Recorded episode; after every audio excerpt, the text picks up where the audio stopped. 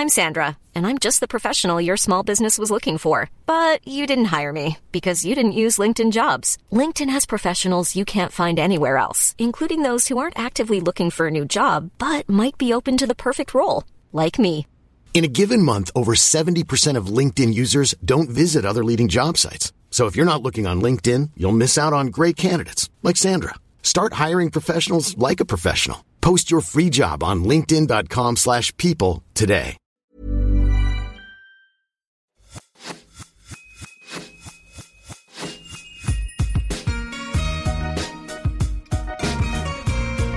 Bonjour et bienvenue sur l'Aléa, le podcast pour maximiser le potentiel de votre vie. Artiste, entrepreneur, aventurier, sportif, thérapeute, coach, chaque semaine vous trouverez les parcours, les témoignages ou les conseils de personnes inspirantes aux profils et expériences variés. Ma mission?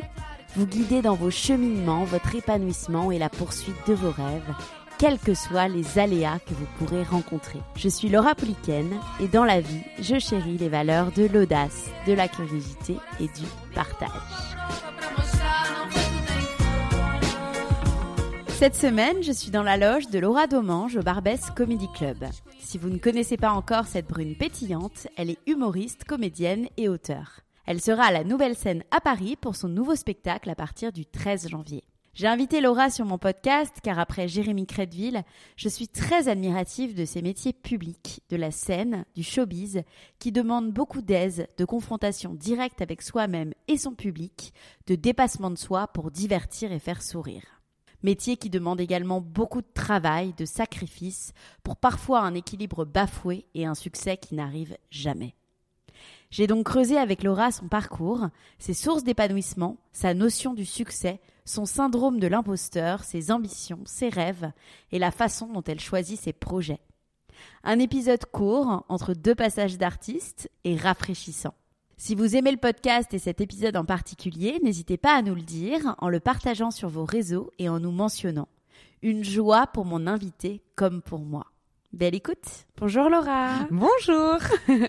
Je suis contente d'être avec toi ce soir. On est où là On est au euh, Barbès, euh, Barbès Comedy Club. C'est euh, un comédie club à Paris qui a été monté par euh, Shirley, Shirley Soignon. D'accord. Et euh, c'est un comédie club que j'aime beaucoup, dans lequel je viens jouer très souvent.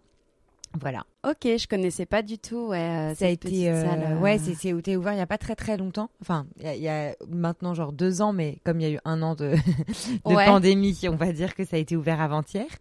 Et euh, c'est un lieu euh, très agréable dans lequel je viens tester des nouvelles blagues D'accord. régulièrement. Tu vas tester auprès de- d'un public, de ton, ouais, de ton public quoi, de ton. Bah, c'est pas forcément Ouais. le mien, c'est le principe des, des comédie clubs. C'est comme on est plusieurs humoristes, ouais. euh, les gens viennent voir, viennent découvrir un plateau d'humour, donc plusieurs humoristes, mais c'est pas, c'est pas mon public. D'accord, ok. D'accord. pas pour me voir, moi. pas forcément compris la nuance. D'accord, Voilà. c'est pour te découvrir. D'accord. Est-ce que tu peux te présenter pour ceux qui ne te connaîtraient pas à mon micro Alors, je m'appelle Laura Domange, je suis comédienne, autrice, euh, humoriste. Ok, ok. Ça fait combien de temps que tu fais ça? Je crois que ça fait très très très longtemps, non? Ouais, j'ai commencé euh, comme comédienne quand j'avais 10 ans dans, Ouais. dans une compagnie de théâtre euh, pro pour enfants. Et puis après, euh, j'ai arrêté à des moments, bien sûr. Enfin, j'ai arrêté quand j'avais 13 ans. Puis après, j'étais, au- mes parents m'ont obligé à passer le bac, les, les tu sais, les tortionnaires. Euh, et puis, euh, et puis quand quand je l'ai eu, après, j'ai- directement monté une troupe de théâtre quand j'avais 18 ans. Et euh, j'ai fait une école de théâtre euh, professionnel en parallèle et euh, j'ai décidé de- d'en faire euh, mon métier. Et puis, je suis, je suis devenue euh, humoriste en 2014, 2015 à peu près. Ouais. Je suis arrivée assez tardivement dans, on va dire, le One Woman Show. On va revenir sur tout ça et justement, je crois que tu as découvert le théâtre parce que tes parents euh, de soigner des gens, non? Il n'y a Oui, pas une ça. histoire comme ça? Ouais, mes parents étaient médecins de garde dans les salles de spectacle. Ouais, En fait, mes parents étaient médecins. d'accord. Et puis, euh, et médecin de garde, c'est-à-dire que dans chaque salle de spectacle, euh, il est censé y avoir un médecin au cas où euh, quelqu'un fasse un malaise pendant un concert ou un spectacle. Et donc, mes parents les soignent gratuitement ok. en échange d'avoir des invitations pour voir le spectacle, donc des invitations pour eux et leurs enfants. Et donc, euh, moi, depuis que j'ai j'ai trois ans, euh, j'étais dans les salles de, de spectacle, euh, que ce soit bah, des théâtres ou des concerts. J'ai vu énormément de trucs, mais vraiment, euh, j'ai vu Nirvana, enfin tu vois, Ah euh, ouais. quand j'étais petite. Hein. j'ai vu Céline Dion, ça c'est ma grande fierté. J'ai vu tout le, le club Dorothée. Moi je suis génération club Dorothée, tu vois.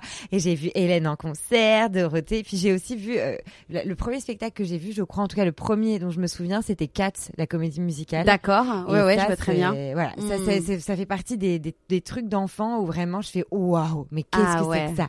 Et là vraiment c'était une, une grande porte de perception euh, qui a été euh, grande ouverte. D'accord, donc tu as eu en fait le déclic euh, grâce à tes parents en étant comme ça dans les salles. Euh, Bah, je pense quelque part, oui, ça m'a, en tout cas, ça m'a, ça m'a créé la proximité avec ça. C'est-à-dire qu'il y a des, des personnes qui ne, qui vont au théâtre peut-être même jamais. Ouais. Donc là, au moins, je savais que ça existait et tout, et j'avais le goût de regarder des spectacles. Après. Il y a quand même une différence entre aimer être spectateur, oui, spectatrice ça. et aimer monter sur scène. Donc ça, je pense pas que ça soit eux spécialement qui m'aient donné le déclic. D'accord. Mais qu'est-ce qui t'attirait tant du coup? Qu'est-ce qui toi t'a attiré et qu'est-ce qui Mais en fait, je, je sais pas, ça comme j'ai commencé très jeune, ça m'attirait pas. C'était, euh, c'était inné. Je sais pas comment dire. C'est que je, bah, je passais mon temps à imiter tout le monde. Euh, mes parents m'emmenaient dans leurs congrès médicaux et tout ça. Et après, avec mon frère, le soir, on refaisait euh, toutes les personnes qu'on avait croisées dans le congrès. Mais dans un gros melot, parce que parfois c'était des congrès internationaux, donc on faisait. Et, euh, et donc, je sais pas, il y avait vraiment déjà très jeune un, un sens de, enfin, un goût pour l'observation et pour le fait de croquer un peu les gens. Ouais. Et, euh, et je pense que hum, donc je- moi de mon point de vue conscient, je n'ai jamais choisi de faire ce métier, D'accord. mais c'est la vie qui m'y a emmené en fait. Et donc justement, tu dis que dès l'âge de 10 ans, tu intègres la compagnie Les Sales Gosses sur un malentendu. Est-ce Ouais. que tu peux m'expliquer ce malentendu? Le malentendu, c'est que je voulais euh, faire des cours de théâtre parce que je les avais vus, j'avais vu la compagnie des Sales Gosses à l'Olympia en spectacle, euh, justement euh, dans la salle. Pour toutes les raisons que j'ai évoquées avant. Et puis, euh, et puis quand à la, à la sortie, ils distribuaient euh, des prospectus en disant qu'on voilà, on pouvait intégrer l'école de théâtre. Et moi et mes parents me disent, bah, toi qui passes ta vie à imiter tout le monde, tu peux, tu as qu'à essayer de, de faire ça, puisque le spectacle s'appelait Les sales gosses les imitent. Donc, Ouais. ils imitaient des humoristes justement. Mm. Donc, euh, j'ai voulu euh, prendre des cours de théâtre et en fait, c'était au moment où eux passaient des, des auditions pour les Mhm. castings et euh, pour la prochaine troupe. Et donc, il y a eu un malentendu. Moi, je pensais m'inscrire à des cours et en fait, on me proposait de faire un casting pour intégrer la troupe. Et donc, j'ai- été au casting, euh, un tour, deux tours, troisième tour, bah voilà, ça y est, tu es engagé. Et, et avec mes parents, on se disait, mais dis donc, ils sont quand même relous pour euh, un cours euh, du mercredi après-midi, ils doivent nous voir trois fois, faut faire une lettre de motivation et tout. Et puis, en fait, non, après, c'était, ils ont- bah voilà, ils m'ont ils m'ont engagé dans la troupe. Et là, là j'ai dit, mais attendez, mais mes parents seront jamais d'accord. Bah oui. donc, ça a été des, des heures de négociation. Et puis, finalement, bon, voilà, ça a été. D'accord. Et c'est quoi la vie d'un enfant un peu ballotté? Je crois que tu es parti deux ans en tournée euh, aux États-Unis. euh, tu réalisais tout ça? Enfin, quel était un peu tes ressentis par rapport à ça? Comment tu te sentais? Euh, alors, je suis pas partie deux ans en tournée aux États-Unis, heureusement. Je Ouais. suis partie dix jours. Dix jours, d'accord. Mais par contre, j'étais dans la troupe pendant ouais, deux, trois ans. Deux ans, ouais. Et bah, en fait, c'est, c'est, bah, ça m'a franchement sauvée parce que je m'ennuyais énormément à l'école. Mhm. Énormément. J'étais plutôt bonne élève, hein, mais c'était euh, très laborieux, quoi. J'avais et, et- et, à partir du moment où il y a eu ça, tout est devenu euh, très efficace. C'est-à-dire que j'ai appris à rentabiliser mon temps, à le voilà, et à et comment dire à voir le pouvoir des vases communicants. Enfin, je sais même pas si c'est ça la bonne expression, mais de se dire que euh, bah, on a peu de temps, il faut faire les corvées rapidement pour pouvoir passer plus de temps sur ce qu'on aime. Et donc, tout d'un coup, je devenais euh, bah, très efficace en fait, et du coup bien meilleure à l'école parce que Ouais. j'avais moins de temps, ça s'étalait moins, et je m'ennuyais moins parce que j'avais ma carotte. Oui, oui, oui. Donc euh, c'était super euh, et ça m'a donné un peu cette hygiène de vie là très très jeune parce qu'après même quand j'ai arrêté la troupe, j'avais toujours besoin d'être surstimulée, d'avoir, euh, bah, quand j'étais au lycée, j'ai monté un magazine avec des, avec des potes, enfin, j'étais toujours dans 15 000 trucs, euh, toujours très active aussi dans la vie associative et tout. Donc, j'avais vraiment besoin de, d'être Mm. toujours euh, en hyperactivité, quoi, on va dire. Ouais, ouais. Et, et aujourd'hui, c'est une force. Ouais. voilà. C'est très très. Aujourd'hui, c'est épuisant, mais ça reste une force. Je, je, remarque que je suis pas dépassée quand j'ai deux trucs à faire en même temps. Quoi. Et tu dis d'ailleurs que que tu essayes de bouder le théâtre et de t'intéresser à d'autres choses. Quand j'étais au collège, à un moment ouais. donné, c'était au collège. Euh, pourquoi t'essayais de t'éloigner? Tu parce que euh, je, tout le monde me me disait c'est pas un métier facile et tout ça. Et en fait, euh, le truc c'est que je moi la difficulté, je l'avais pas anticipé parce que je pensais que la difficulté c'était de devoir beaucoup travailler, etc. Et en fait, la difficulté de ce métier, c'est pas de beaucoup travailler, c'est justement de faire face aux preuves, aux périodes d'inactivité. Oui. Ça, c'est très très dur. C'est qu'il faut garder le moral, la niaque, les idées, la créativité, la réactivité. Et pourtant, euh, parfois, on s'arrête pendant euh, des mois, euh, voire certains, certaines, des années. Donc ça, j'avoue que je n'y étais pas du tout préparée. ouais. Mais bon, toujours est-il que avant ça, comme on disait, c'est pas un métier facile et regarde, regarde le nombre d'appelés, regarde le nombre d'élus. Euh, donc je me disais ouais c'est vrai il faut faut que j'ai un plan B quoi. Donc j'ai essayé de trouver un plan mais c'était jeune cette prise de conscience au collège. Ouais, c'est quand même assez jeune euh, ouais. de... mais oui c'est sûr. C'est vrai. Mais bon j'étais très mature pour mon âge. C'est vrai en plus. Après ça s'est inversé. J'ai beaucoup régressé mais mais quand j'étais petite j'étais mature.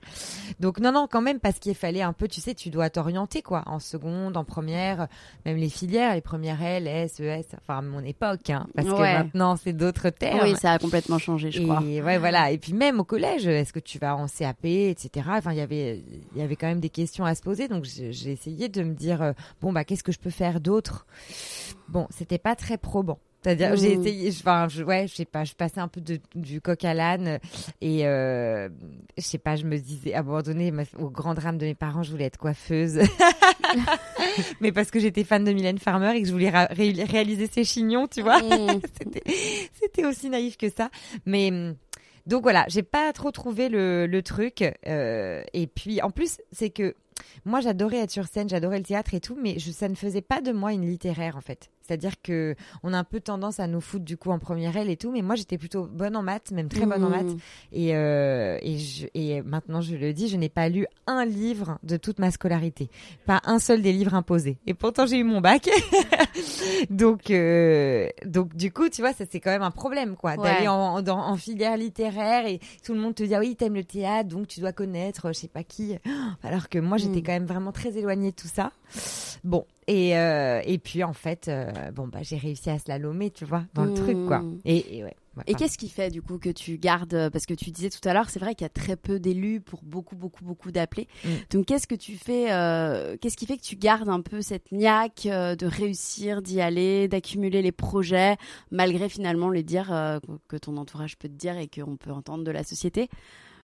Hum, Qu'est-ce qui fait ben, Je pense qu'il y a vraiment la nécessité en fait. Je pense que quand il y a la nécessité, il n'y a même pas de c'est comment dire, c'est pas conscient et c'est pas intellectuel. Ça, mais on dit souvent ça aux gens qui qui changent de pays, par exemple. on leur dit mais comment vous avez fait pour tout quitter? Euh, Mais souvent, quand il y a la nécessité, il y a pas, c'est pas, voilà, on n'est pas capable de répondre à cette question, je trouve. Alors, ouais. Voilà. Je, je, mm. C'est comme quand on a soif, on va se servir un verre d'eau. On se dit pas, euh, waouh, wow, quel courage il t'a fallu pour te lever. Non, non, je crois pas. Je pense que c'est et c'est une évidence, c'est une nécessité. Ouais, ouais. ouais. Et qu'est-ce qui fait que tu, avances alors C'est les rencontres, c'est les comment se déclenchent les projets et comment tu choisis les projets pour évoluer en fait dans ton métier? Ah ouais, c'est une très bonne question. Eh bien, écoute, euh, je pense comment je l'ai choisi. Euh je sais même pas tellement. Euh... Ah, c'est une très bonne question. Je n'y ai jamais réfléchi. En fait, bah déjà, je pars du, bah très simplement, est-ce que ça me plaît ou est-ce que ça me plaît pas?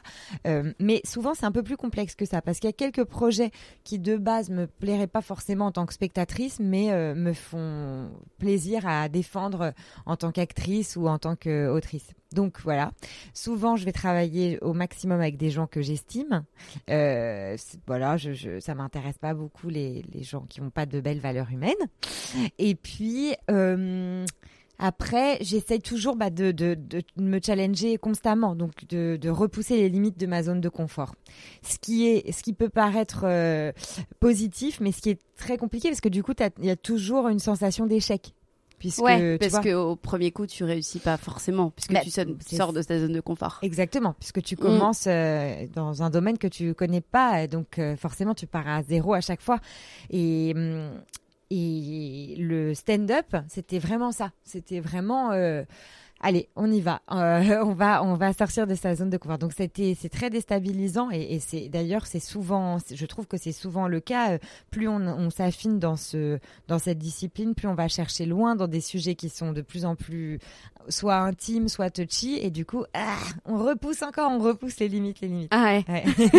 Et justement, ouais, tu t'es mis au, au stand-up. euh, D'ailleurs, tu dis que c'est mal vu, c'est assez mal vu dans le milieu du théâtre. euh, du théâtre. Ouais. Ça l'était énormément. Euh, J'espère que les lignes sont un tout petit peu en train de bouger grâce euh, bah, notamment à Blanche Gardin qui, a, en ayant euh, obtenu le Molière, a fait euh, pas mal parler d'elle et, euh, et à plusieurs théâtreux qui y sont allés. Et d'ailleurs, ça me fait rire parce qu'ils disent euh, Non, mais moi, j'aime pas le one, one, le one man show, le stand-up et tout. Tiens, je suis allée voir Blanche Gardin, c'était génial. Tu fais Bah, c'est exactement ça. c'est pourtant du stand-up, du one woman show. Et, et les gens font ah non mais c'est pas pareil mais alors que si si c'est c'est ça en fait hein. il y a une Mm. multitude de de- d'univers en fait c'est bon mais c'est pas elle fait complètement du stand-up c'est juste qu'elle est brillante. Peut-être que les gens ont vu des spectacles qui ne leur ont pas plu voilà c'est tout. Mais c'est très très mal vu ouais. Mais et inversement hein, je pense que dans le, stand-up il y a aussi une appréhension il y a un cliché du théâtre contemporain genre conceptuel on a l'impression que il est 5 heures du matin sur Arte alors que hum, pas pas forcément. Enfin le théâtre euh, c'est la vie, c'est la mise en scène de la vie. Donc il y a aussi pareil plein de choses. Donc euh, moi j'ai dû naviguer un peu dans ces cases-là parce que je déteste euh, être rangée dans une case et euh, je m'intéressais à plein de choses et je m'intéressais déjà à plein de choses et je m'intéresse surtout à la discipline du jeu, c'est-à-dire quel que soit le code, quel que soit le support, les techniques du jeu sont sont pas les mêmes et j'aime bien aller les chercher, les creuser, les affiner. Donc en plus donc je trouvais ça bête de me de m'auto-limiter à un genre. Et puis, euh, et puis, bah, j'ai, du coup, j'écrivais quand j'étais au conservatoire euh, du cinquième mon spectacle en cachette, mon one woman show en cachette, parce que c'était trop méprisé, quoi. Ouais. Et puis euh, maintenant, euh, maintenant, j'ai vraiment fait la paix avec ça. Je, je l'assume complètement. Mais c'est vrai que c'est, c'est pas évident, même quand je retourne au théâtre, quand je retourne jouer dans Parce que des tu spectacles fais du théâtre aussi à côté. Oui, un peu. ouais. un peu avec bah, mon crew de- d'a- d'amis, famille, quoi, des, des gens euh, Mm. que, que je connais depuis que j'ai euh, 15 ans. Avec eux, on, on continue à, à monter des spectacles par moment et je, je joue dans, dans certaines de leurs mises en scène avec grand plaisir. Mais c'est vrai qu'il y a toujours même aussi une, une petite appréhension de, tu vois, de gens qui peuvent, euh, même même mes proches, même mes amis peuvent parfois m'envoyer un taquet de genre, euh, oui mais euh, là t'es pas toute seule hein, sur scène. hein. Tu fais oui oui bah je sais, vous savez, je tourne aussi dans des dans des vidéos toutes les semaines où je, je sais encore jouer avec des acteurs, mais tu vois il y a quand même un espèce Ouais. de truc de, Hum, c'est c'est pas la même chose. Hein. Nous ce qu'on fait c'est pas la même chose. Tu vois il y a quand même quand même un truc quoi. Mm, mm. Voilà. Bon, je sais pas si je suis très, je suis très verbeuse là ce soir, mais je sais pas si je suis. Ça va? Ça va très bien. Tu vas monter ou pas? Euh, L'interview? euh, Je sais pas. Oh, je vais voir. Tu vas laisser toutes mes Ça conneries. dépend. hein. Oh là là. Parfois je monte, parfois je monte pas. Ça dépend on vraiment. verra. Toi, on, on a pu te voir chez Ruquier sur Ouais. Teva. C'est quoi la consécration pour une artiste en fait comme toi? Je me mets à ta place, je Ouais. me mets à la place d'artiste. Moi, je le je le suis pas. Moi, je suis journaliste intervieweuse. Qu'est-ce qu'on cherche finalement? Est-ce Mm. qu'on cherche le kiff? Est-ce qu'on cherche l'amour du public? Est-ce qu'on cherche la notoriété? Mm. Est-ce qu'on cherche l'argent? Qu'est-ce que qu'est-ce que tu cherches en fait? Moi, j'ai l'impression que je cherche vraiment la liberté, euh, c'est une grande quête et, hum, et la liberté, ça implique énormément de choses. C'est-à-dire, c'est la liberté d'être euh, soi-même, et la liberté. euh, L'argent est une forme de liberté aussi, de de- de- d'avoir le luxe de ne pas trop y penser, c'est une liberté. Quand on en manque, on est très prisonnier, je trouve, de l'argent. Euh, la notoriété de ce que j'imagine, mais mais tu vois, je peux avoir une vision erronée, peut donner une forme de liberté parce que j'ai l'impression que quand tu as un nom, tu peux plus de portes peuvent s'ouvrir à toi sans que tu galères forcément à obtenir euh, des, toutes petites choses. Euh, en tout cas, tu galères sur d'autres plans, on va dire. Donc, moi, j'ai l'impression que ma, ce que j'aimerais, voilà, ce que je recherche, c'est vraiment la liberté de pouvoir faire ce que je veux en en vivant bien et euh, de dire ce que je veux et, et, voilà et, du coup et donc d'être qui je suis. en fait. Je dirais que c'est ça la grande quête. Euh, et, et, de pouvoir bien évidemment rassembler des gens euh, au passage. C'est un bonheur de, de fédérer. C'est bien sûr. C'est l'un des plus grands bonheurs même, on va dire. Et donc, euh, je pense que c'est ça. Mais après, tu vois, en termes d'objectifs, il y a des gens, leur truc, c'est, bah voilà, leur quête, c'est faire l'Olympia ou quelque chose comme ça. Et moi, j'ai, bah, déjà, j'ai eu la chance de réaliser beaucoup de ces genres de petits rêves qu'on a. Et aujourd'hui, euh, j'en suis revenue de ça parce que parce que je me suis rendu compte que c'était pas du tout euh, quand je les obtenais ces rêves, bah je j'étais pas du tout dans l'état que j'allais que je projetais de tu vois ce que je veux dire? Oui, je vois très bien. Voilà, quand on se dit bah j'ai atteint ça donc euh, c'est bon, je suis au max et en fait ouais et en fait non. Et non, pourquoi? T'arrives à. Ouais, je pense qu'on a un appétit qui est démesuré en fait. On veut toujours plus, plus, plus, plus, plus. Et aussi, euh, mais plus ne veut pas dire plus haut, plus grand. Hein. C'est, hum, ça, entraîne d'autres questions. C'est-à-dire que euh, quand j'étais plus jeune, je, je rêvais d'être comédienne parce que j'aimais jouer, mais je n'avais pas conscience de la vie que ça impliquait. Euh, que la vie qui allait avec, il faut l'épouser aussi. Et ça, c'est pas tout le monde a pas forcément envie de ça. Enfin, d'être euh, toujours, euh, bah, bah, de, jamais être chez soi le soir. Enfin, par exemple. Et, puis ce qu'on disait sur le, le, côté un peu, bah, tu sais que ce mois-ci t'as du taf, tu sais pas si t'en as le mois d'après tout. Donc ça, c'est très très personnel. Et, euh, et, moi je sais que mes ambitions grandissent pas forcément dans la hauteur de carrière mais aussi dans tout le 360 de la vie en fait. C'est c'est un paramètre que j'ai pris en compte il y a pas très très longtemps mais d'essayer de trouver euh, le juste équilibre entre euh, bah, sa vie intime sa vie professionnelle sa qualité de vie voilà, sa famille tout ça quoi les loisirs voilà. et justement ouais tu parles d'équilibre et moi dans ce podcast j'aime bien aborder les notions de rêve et d'épanouissement et toi, quelle est ta définition donc, pour toi de l'épanouissement personnel et professionnel? Moi, je, je, reconnais que je, j'ai tendance à être rarement contente de moi. Donc, je peux pas dire mon épanouissement, c'est quand j'entends les applaudissements du public. Non, ça ne suffit pas. c'est sûr que c'est génial, mais ça c'est la base, c'est-à-dire que c'est pas un paramètre euh, que je prends vraiment en compte, tu vois. Donc, je dirais moi, j'adore. Euh, J'adore euh, découvrir des nouvelles villes. C'est, je trouve ça super sympa la tournée pour ça. J'adore. En fait, non. Voilà. Même si le one woman show ça paraît être une discipline assez solitaire, moi je pense que j'aime beaucoup la vie en collectivité, enfin même pas la vie en collectivité, mais le fait de partager ça en fait, de partager une joie. Donc c'est pour ça que je parlais de, communion aussi avec le public, enfin avec ce, cette, chose-là. Pour moi, être très entouré, c'est quelque chose de très positif et très nourrissant dans la vie. Donc que ça soit par mes amis ou par le public. Donc je dirais être avec du monde tout le temps euh, mais solitaire avec du monde. Mmh. Voilà, mmh. j'adore. Euh, c'est-à-dire un peu l'image, tu sais, de l'enfant qui s'endort euh, euh, pendant que les parents font la teuf, tu vois. Ça ouais. c'est mon, ça c'est mon kiff, ça c'est mon rêve, j'adore.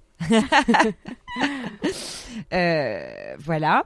Donc, je dirais qu'il y a ça. Ensuite.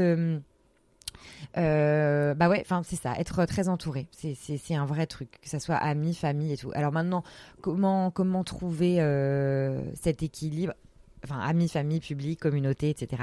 Euh, comment comment y parvenir? Bah, je, je sais je sais pas. Enfin, je je, je pense qu'il faut rester euh, faut rester vigilant. Je pense qu'on peut absolument tout obtenir dans la vie. Il suffit juste, par contre, de bien formuler ce qu'on veut. C'est-à-dire qu'encore une fois, comme je disais, je voulais être comédienne, mais j'avais pas conscience de la vie que ça impliquait. Maintenant, je sais, je mets des conditions. C'est-à-dire, euh, mm. je veux faire ce métier, mais à cette et cette et cette conditions. Oui. Voilà, en gros. T'es pas prête à tout. Euh, parce que j'avais reçu Jérémy Crédville aussi dans ce podcast qui ouais. disait euh, on met 10 ans à être connu du jour au lendemain et il pouvait être dans le sacrifice justement pour atteindre ce succès, pour être connu.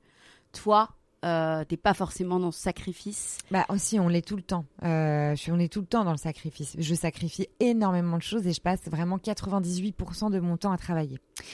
Euh, ça n'empêche que je je ne suis pas prête à tout, c'est-à-dire je suis pas prête à salir des gens, je suis pas prête à écraser des gens, je suis pas prête à faire de la peine, je suis pas prête à ça. Non, euh, j'essaye que ça reste quand même dans des valeurs que je respecte et que j'estime. Euh, et c'est même dans ma façon de, travailler, même, même, je veux dire, dans le choix que je fais, même là, de, de la façon d'être produite. C'est-à-dire qu'on travaille vraiment en famille, à petite échelle, et ça prendra peut-être plus de temps, mais je serai euh, plus contente quand ça, quand ça émergera. Mmh. Voilà. Tout à l'heure, tu parlais de la notion d'être toi dans ce que tu dis et la liberté d'être soi dans ce que tu dis. Aujourd'hui, tu es toi dans tout ce que tu dis? Eh bien, j'apprends à l'être. Je, trouve que c'est très compliqué parce que déjà aussi, il y a 15 milliards de facettes de nous et ça dépend laquelle on veut montrer quel jour. Aujourd'hui, tu parles beaucoup de féminisme. Tu as même écrit un bouquin aussi, Merci, fallait pas. Ça, c'était le, sexisme expliqué à ma belle-mère. ça, c'était pas aujourd'hui, c'était vraiment hier. Ouais. Parce que aujourd'hui j'ai sorti un autre bouquin qui s'appelle Bonne nuit de merde. Euh, mais en fait, le, le c'est drôle parce que le féminisme c'est pareil, ça s'est imposé à moi. J'avais aucune euh, revendication ou quoi que ce soit, mais mais en fait, euh, je c'est en commençant le One Woman Show que je me suis sentie femme, mais pas dans le bon sens du terme, dans le sens sociétal. ouais. Et donc j'ai fait oula, il y a des gros dysfonctionnements. Je je comprends pas du tout ce qui se passe. Et là, je me suis beaucoup intéressée, beaucoup intéressée au sujet. du coup, j'ai eu envie après d'en faire des blagues et de le partager, bien sûr. Mais aujourd'hui, là où je dis que je reviens de ça, c'est que je suis toujours, euh, bah, je suis bien évidemment toujours féministe, mais, surtout, j'ai envie de parler euh, d'autres choses. C'est-à-dire que maintenant, c'est intégré, c'est quand même en filigrane dans tout ce que je dis et je fais parce que c'est dans mon ADN d'être indigné par les différences entre les hommes et, euh, entre les hommes et les femmes, mais entre les êtres humains tout court. Hein. Je parle beaucoup de ça. Euh, et, peut-être dans ce métier aussi, je j'y mm. connais rien, mais peut-être il y a du sexisme dans ce métier, dans le métier que tu fais. Bien sûr, mais il y a du sexisme dans, la société euh, dans, la laquelle on mm. est, donc dans ce métier aussi, quoi. Mm. Voilà. Mais maintenant, voilà, aujourd'hui, j'ai envie de euh, de parler d'autre chose et de pas forcément. ce n'est pas la seule chose qui me définit, quoi. Enfin, voilà, je ne me définis plus comme ça en tout cas. Et donc, pardon, je t'ai coupé tout à l'heure quand tu parlais d'être toi, donc dans toutes tes facettes, et je te demandais si t'étais toi, t'avais commencé, puis j'avais enchaîné sur le féminisme parce que c'était aussi une partie de toi. Ouais. Mais euh, si tu Oui, c'est ça, c'est aussi une partie de moi. Mais c'est ça, c'est le truc, c'est que je déteste les étiquettes et on a tendance très vite à nous ranger derrière une. Et celle-ci est, très pratique parce que parce qu'il n'y a pas beaucoup de femmes qui enfin, il y en a de plus en plus, mais il n'y avait pas beaucoup de femmes qui faisaient de la scène et du coup, c'est très pratique d'aller euh, euh, sur cette étiquette-là aussi pour, pour les gens qui veulent, qui essayent de nous définir. Voilà, moi j'essaye de, de, dire bah oui c'est ça, mais pas que ça. Hein. c'est comme tout quoi. Tu vois, dans une mm. journée tu vis plein d'émotions, tu rigoles, tu pleures, tu tu t'ennuies. Bah, et ben un être humain c'est pareil, il y a mille facettes. Donc oui j'essaye d'être moi, mais mais c'est là où je trouve que c'est c'est une quête aussi parce que on, est tellement empreint de masques sociaux pour plaire euh, au quotidien. C'est pas moi, nous. Quand je dis nous, c'est pas nous autres euh, artistes. Hein, c'est tout le monde, quoi. Pour euh, pour évoluer dans cette société, ce système, on, s'est construit avec des couches, avec des masques, et du coup, pour aller les enlever et, plonger au cœur de notre essence, c'est pas simple. Donc ouais, bah c'est pas simple dans n'importe quel métier, dans n'importe quel statut. Donc j'imagine que sur scène, entre mmh. l'attente du public et entre être soi, c'est encore plus compliqué peut-être. Je dirais, mais, mais, je pense que le public, il est très réceptif et au contraire est très positif à ça. C'est juste de nous à nous. C'est très difficile de les enlever parce qu'on s'est aussi construit euh, dans l'imitation. Je veux dire, euh, on s'est, pardon, j'ai un petit chat dans la gorge. Euh, on s'est construit, je veux dire, les, les enfants ont regardé leurs parents marcher pour apprendre à marcher, donc ils sont construits dans l'imitation. Bah, nous, c'est pareil. Moi, c'est pareil. Et puis même artistiquement, je, je ce qui, ce qui m'a donné envie de faire de la scène, c'est des artistes aussi. Donc pour tout défaire et tout déconstruire, ça met vraiment du temps. C'est en ça que je dis, euh, euh, voilà, être soi, ça prend vraiment tout le temps de, nécessaire de cette déconstruction. Mais, mais je pense que je suis en chemin. En tout cas, j'essaye de l'être. Quel est ton, le regard de ta famille, euh, de tes proches sur ce que tu fais aujourd'hui? Le regard de ma famille et de mes proches bah, il est plutôt positif. Hein, franchement, il m'encourage. Bon, euh, mon père est, vraiment un, vrai boomer, euh, comme on dit. Euh, il, donc euh, c'est il comprend pas tout ce que je fais. Il, il voilà, il partage pas forcément euh, mes idées, mais non, je suis très très soutenue. J'ai pas, je suis pas du tout euh, comment dire le profil de Nana qui fait The Voice et qui dit à la télé, ah, mais moi on m'a jamais soutenue. et non non, j'ai un storytelling qui est beaucoup plus joyeux. ah, pas de problème.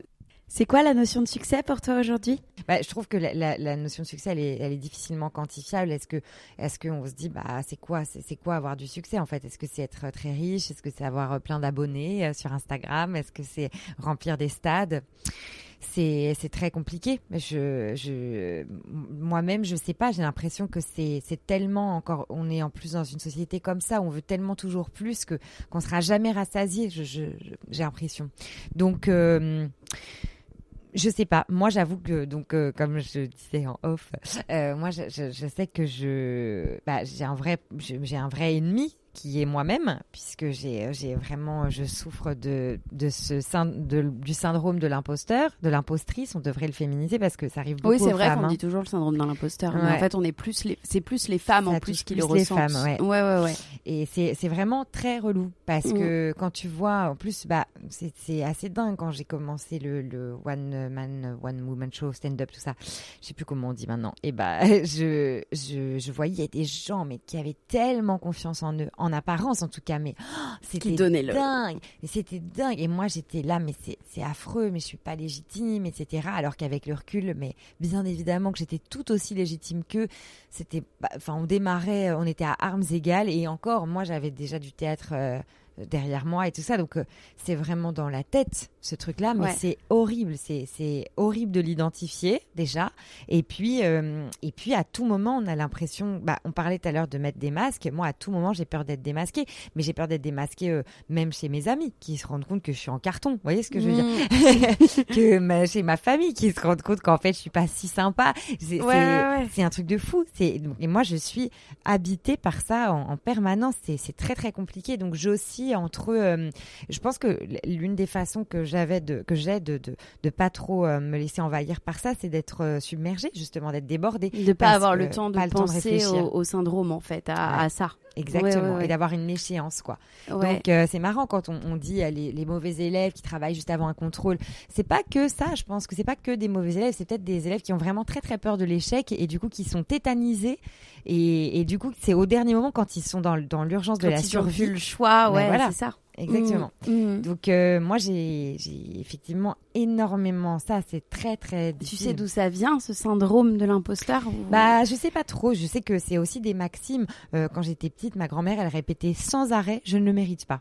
Mais quand on lui disait euh, je t'aime, euh, disait je ne le mérite pas. Donc je pense qu'il y a un. Ouais, c'est le conditionnement mental qui s'est fait que. Voilà. Ouais. Je pense qu'il y a un truc comme ça. Et puis un truc aussi de, de femmes. On, a mm. tellement galéré pour être là où on en est euh, dans la société. Je veux dire, même pour avoir un compte en banque, ça a dû être une bataille. Donc. Donc je pense qu'au fond nous on est là bah si on l'a obtenu bah il faut qu'on montre qu'on l'a qu'on le mérite vraiment et donc du coup on a mm. peur d'échouer je pense que c'est c'est vachement ça, non? Qu'est-ce que tu en penses? Ouais, ouais, non, si, si, non, mais complètement. Bah, moi, je le vis tous les jours aussi dans, dans mon métier, dans mes métiers. Donc, euh, donc euh, je vois tout à fait ce que tu, ce que tu, ce que tu dis. Et moi, c'est pareil. En fait, je pense que l'action, en fait, amène l'action, amène l'action, amène l'action. Et pour empêcher, pour s'empêcher en fait de amène se dire euh, amène l'action qui emmène le burn-out. Non, mais qui, qui emmène en fait moi c'est pareil, tu vois, je me fixe des échéances, tu vois, je me dis ok j'ai plus le choix, je dis oui en fait, tu vois, mais parfois on dit qu'il faut dire non, mais moi j'essaye de dire oui au maximum, tu vois, pour pouvoir euh, justement euh, dépasser ça, tu vois ce que je veux dire, pour me dire ok une fois que j'ai dit oui, ben je peux plus je peux plus reculer. Finalement. Exactement. Moi, mon, premier instinct, c'est de dire non. C'est tout le temps. Hein. Mm. et, c'est mm. toujours par, euh, en fait, par ça, par, par peur de pas être à la hauteur. Mm. Et du coup, j'essaye de taire cette voix et maintenant de, de parler avec. Euh, bah, je, m'entoure hein, de gens euh, d'une équipe, quoi. Oui, oui, bah bien sûr. Qui, savent mieux que moi et qui savent enfin personne sait mieux que toi c'est sûr mais qui savent déceler qu'est-ce qui est de l'ordre de attention là je crois que tu as complètement les capacités mais là tu te sabotes là tu fais ok ok ok bon bah alors on va dire oui comme ça après si jamais ça se passe mal tu fais tu vois, je te l'avais dit que j'étais nulle. c'est ta faute. c'est clair. Voilà. Hmm. Ok. C'est quoi tes projets aujourd'hui? Euh, Ce soir? Mes projets aujourd'hui. Alors, je commence mon spectacle à la nouvelle scène euh, à partir de mi-janvier. Euh, tous les jeudis à 21h. La nouvelle scène, c'est une péniche à Paris devant Notre-Dame que j'adore avec une programmation magnifique. Et justement, c'est vraiment un, ben, un, tout nouveau spectacle dont je suis très très fière parce que je le trouve très authentique. euh, Et puis euh, après, bah, je vais euh, mes, autres projets. Bah, il y a un nouveau livre qui vient de sortir là, donc qui s'appelle Bonne nuit de merde, qui est étroitement, lié à mon spectacle et mes insomnies. Et puis qu'est-ce qui se passe d'autre? Bah, Je suis sur Teva toutes les semaines dans l'émission Piquante. C'est une émission donc de un talk show féminin et tu vois, je parlais du fait d'être euh, très entourée et tout. Et vraiment, on est vraiment une bande de filles et, euh, c'est magnifique euh, ce qu'on partage ensemble. C'est c'est tellement plus drôle de partager ces, ces succès. c'est vraiment génial quoi parce qu'on s'éclate. J'ai pas du tout l'impression d'aller au travail. J'ai vraiment l'impression de de- d'être dans la cour de récré. Voilà. Et puis, euh, et ben à terme, euh, j'aimerais bien euh, euh, dire que mes projets, c'est également vont, vont se tourner vers le cinéma prochainement. J'aimerais bien. Ah, Ouais, j'aimerais bien. on va finir par des petites questions. L'idée, c'est d'y répondre rapidement. Tes citations préférées? Ouais. Alors, est-ce que tu là, tu entends peut-être beaucoup les les, les humoristes. hein? Oui, peut-être. Voilà. ouais, Mais peut-être on dit, on dénonce ce qui se passe. Voilà. Donc là. Voilà, ce qui se passe, c'est que derrière cette porte, nous là, on est au sous-sol du Barbès et il y a des humoristes et qui sont pas capables de se tenir. Qui- Donc c'est ça le bruit que vous entendez, c'est les humoristes qui foutent la, le sbeul. Euh, donc c'est quoi le Tes citations préférées mes citations préférées Ah ouais. Alors euh, j'adore euh, la citation de, de Sioran qui dit que alors je, je la je, je- je me souviens de, de son sens mais pas forcément de la vraie formulation mais en gros il dit que euh, euh, une nuit n'a d'intérêt que lorsqu'elle est blanche parce que toutes les autres on s'en souvient pas. Mmh. C'est joli hein Ouais, pas mal. Tes livres préférés? Mes livres préférés euh, l'insoutenable légèreté de l'être de Milan Ah, Kundera. j'adore. C'est Génial. un, un de mes livres préférés. Ça fait très longtemps que je l'ai pas lu. Euh, un échec et une leçon que tu en aurais tiré? Un échec et une leçon que j'aurais tirée. Waouh, waouh, waouh, waouh. Pff, Bah, de toute façon, tous les échecs qu'on vit, euh, on tire des leçons. Hein. Donc, euh, qu'est-ce que ça pourrait être? Je sais pas. Pour l'instant, j'en sais rien. On reviendra dessus, d'accord? Le meilleur conseil que l'on t'ait donné?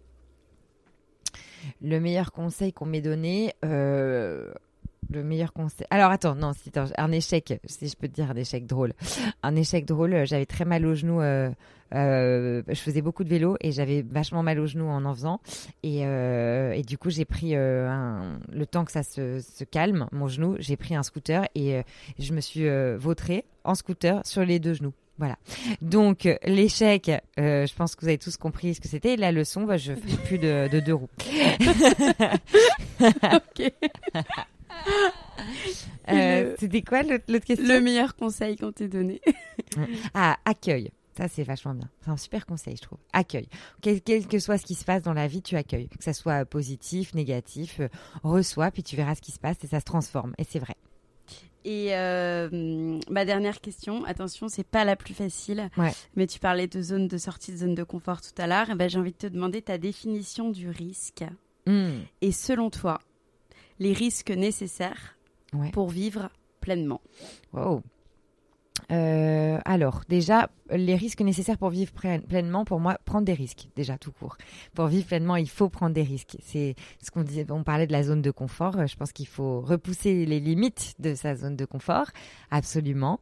Euh, quels sont les risques à prendre? Alors après, il faut pas être une tête brûlée. Enfin, il faut quand même pas se mettre en danger non plus. Quoique, ça peut être euh, très intéressant aussi.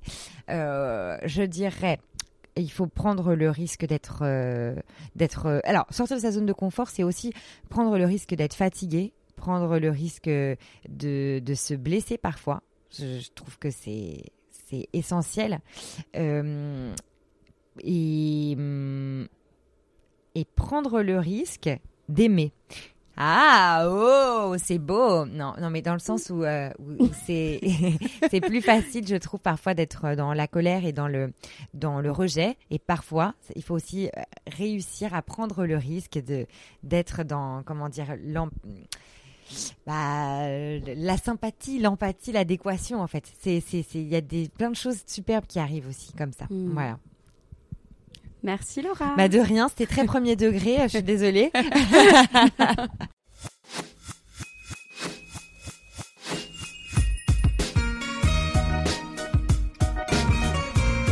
Cet épisode est maintenant terminé. En espérant qu'il vous ait plu, je vous donne rendez-vous maintenant sur le compte Instagram lalea.podcast pour découvrir les coulisses de l'interview.